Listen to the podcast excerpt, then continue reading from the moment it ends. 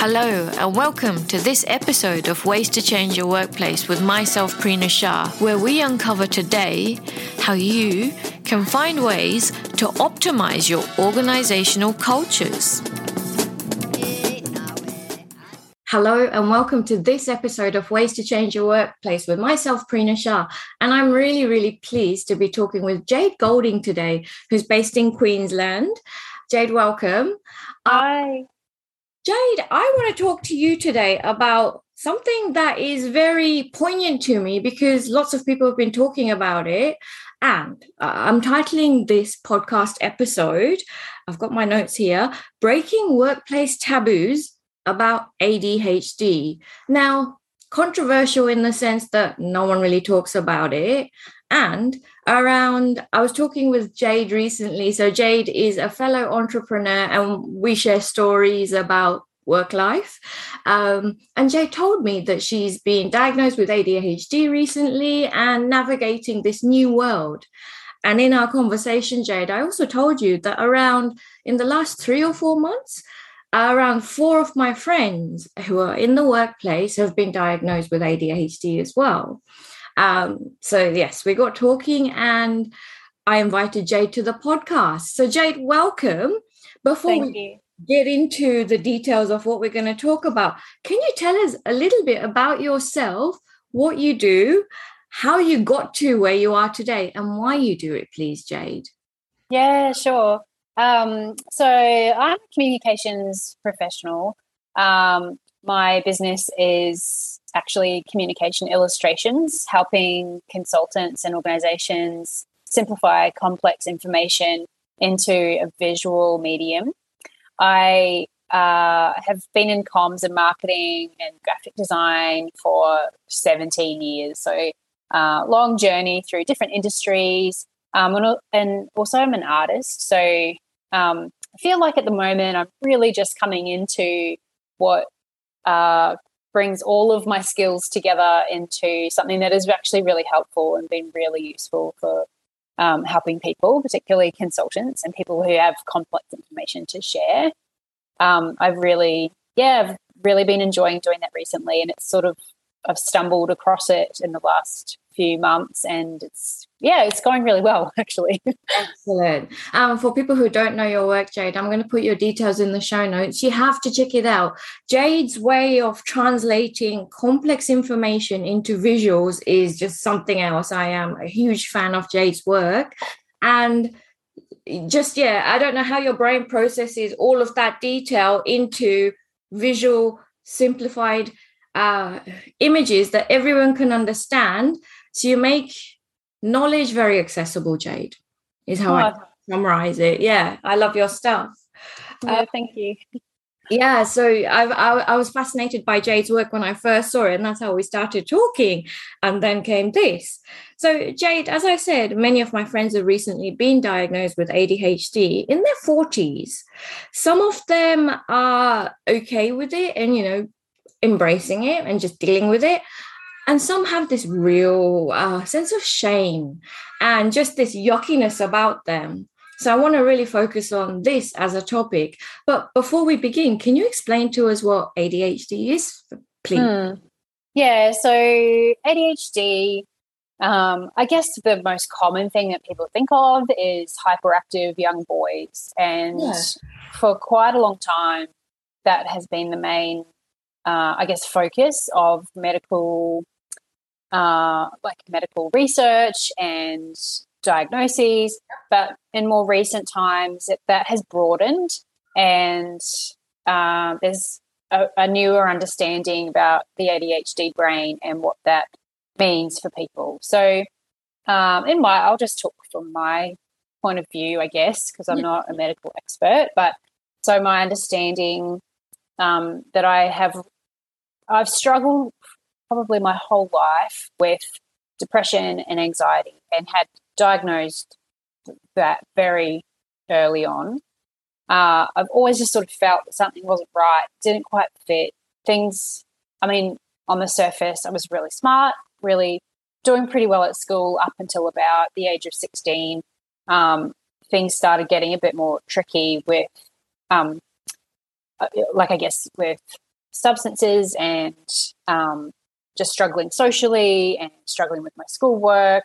But um, for me personally, at that time, my parents had split up. So there was, I didn't really have much support in those times to really get a proper diagnosis or proper understanding of what was going on for me.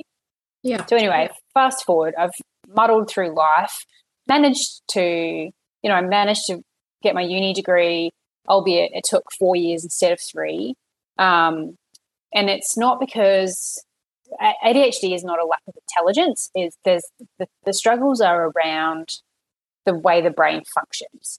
So, um, my point of view is that the brain, the ADHD brain, functions a bit differently to what the way that systems are set up in the world. So the struggles and the tensions come when um, we have to fit into a system that just doesn't co- collaborate well with the way that our brain works.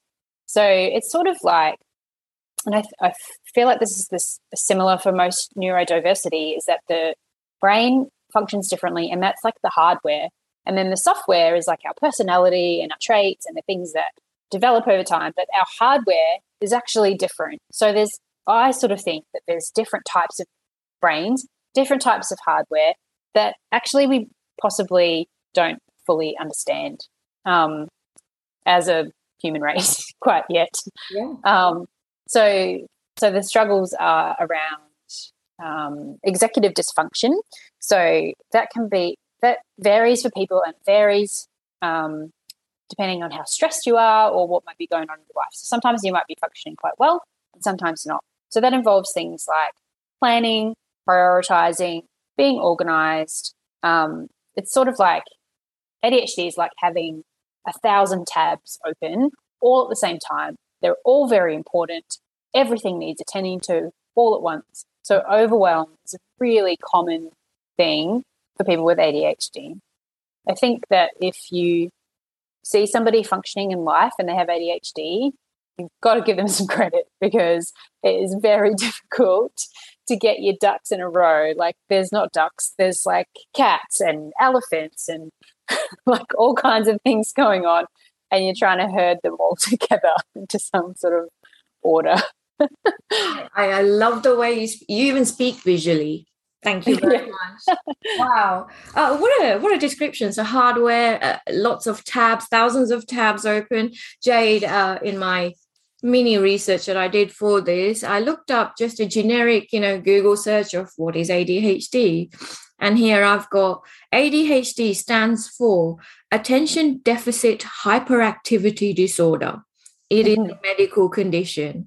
A person with ADHD had has differences in brain development and brain activity that affect attention, the ability to sit still, and self-control. ADHD can affect a child at school, at home, and in friendships. So, hello, here we go. Still, we're still uh, primarily allocating it to kids. Um, mm. But now things are changing. And um, it, I'm seeing it become more prevalent with women. But maybe that's just because of the echo chamber that I'm in and the circles, you know, that I uh, I'm in. But yeah, uh, can I ask you from a personal perspective? And you know, you can, like you said, only talk about yourself.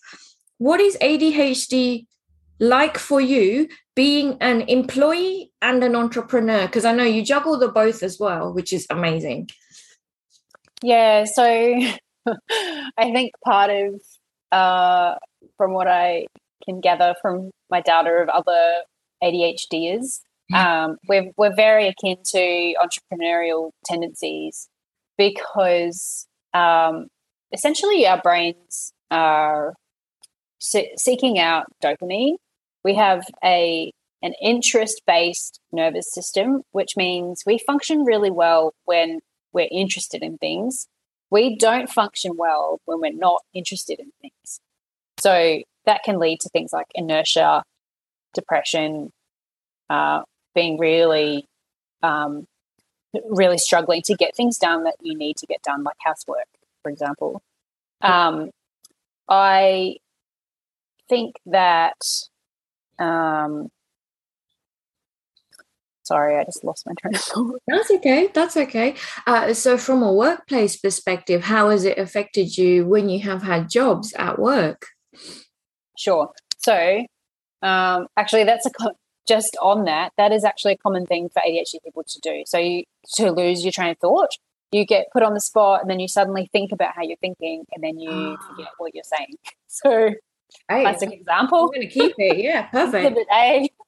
Hey. Um, yeah. So, as an employee, I like. Uh, so, I started working really young. My first job, I was working on the farm as a kid with my dad and then flipping burgers at a truck stop when I was 13.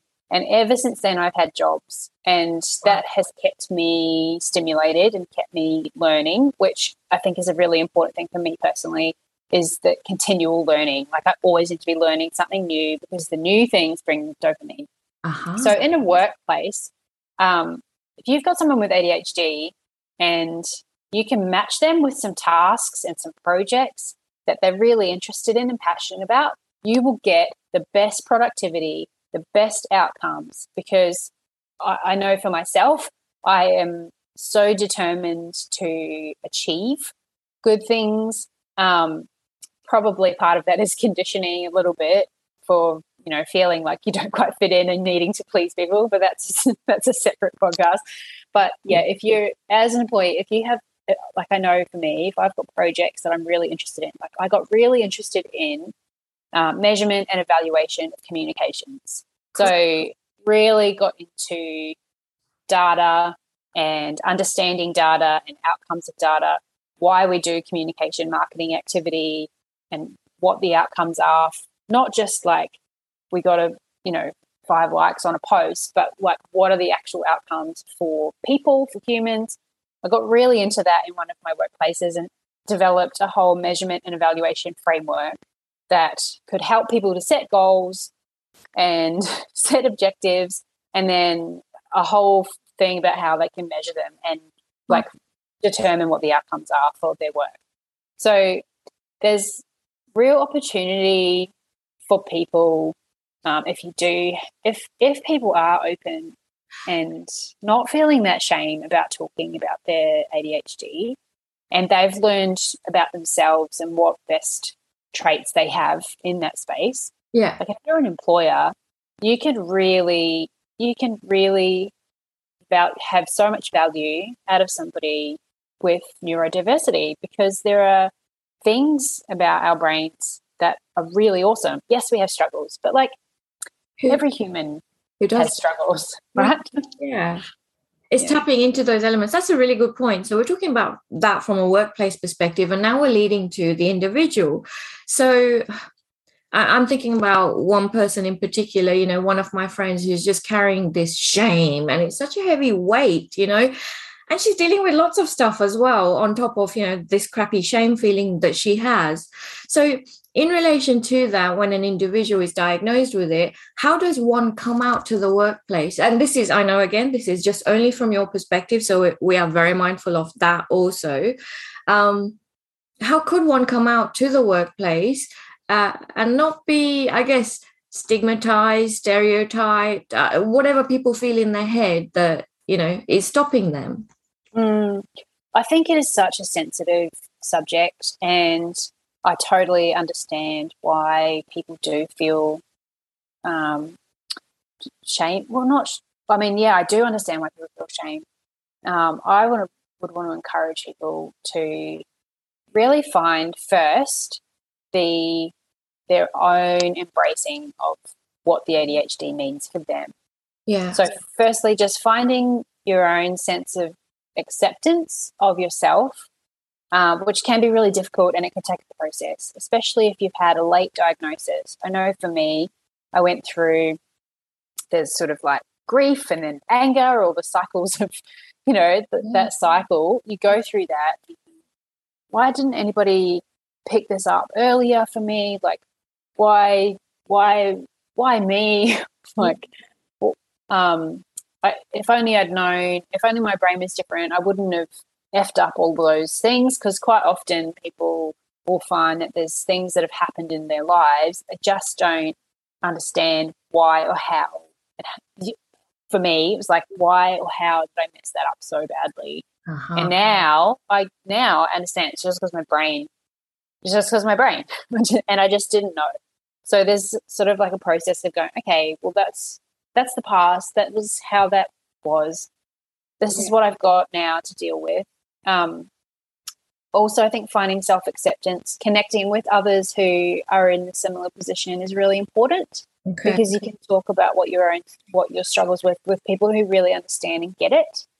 Um, and then I think once you've got that and you've got an understanding of how you operate, what your strengths are, what your weaknesses might be, then talking to someone in your workplace that you really trust. Yeah. you know is going to be uh, supportive and accepting. I mean, workplaces should be already and should be inclusive, but you just don't you just don't know. Not nothing's perfect yet, is it? Yeah.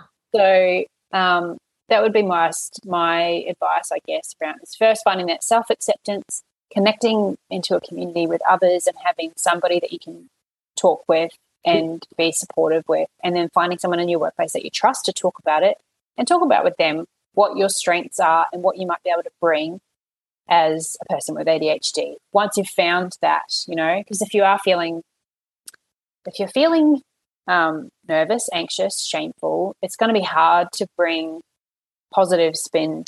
Yes. To the workplace. Um, mm. But but in saying that, if you know, if you if you're finding that your symptoms are really hard, it, it then still finding that person you trust to talk about why things are hard. Because because the other thing that I have noticed is that people can lose jobs and go through a transition in, in work without without having that support because they have do have to feel shame. So yeah, I think there's a few things in there to try to um, try to move forward with, try to open up with some people um, to get that support. And yeah, that's, that's that yeah. No, no, that's really practical. So it's really that that self uh, review, self understanding, self compassion. I think is a massive factor here also, and truly understanding yourself in terms of you know uh, the pros and cons of what you have and how that relates to you in your job uh, at work. But then when you can having that conversation with the right person that you trust who will be your advocate, I guess, in the workplace as well. And I know, Jade, so our audience for this podcast are, you know, HR people as well as uh, all sorts of leaders across the globe. So, from a practical workplace perspective, I know there's lots of, you know, wonderful work happening in relation to inclusivity as well. But I don't think we've touched on the factor of ADHD in the workplace and how the workplace can actually support you. So, I think this is the start of a conversation. And if people want to reach out to you, to me, let's continue this conversation because I think this is just the beginning of something wonderful. And um, people with ADHD or neurodiverse, you know, brain hardwiring have so much to contribute. And I've seen so many success stories also in that respect um, that I think a one to one conversation is often better because it depends on the workplace culture, also, I feel, Jade. And I know when you do have a neurodiverse uh, thing. Uh, it, it, the workplace culture is a massive factor as to how you're going to fit in, also. And that's just a whole complex uh, situation itself, isn't it? Um, yeah. Jade, I've got one final question for you. If I was to give you a magic wand, what is one way that you would change the way of the workplace? Oh, I think um, well, it's sort of like a twofold thing. And I think it would be in relation to all of this is yeah. inclusivity and connection, human connection.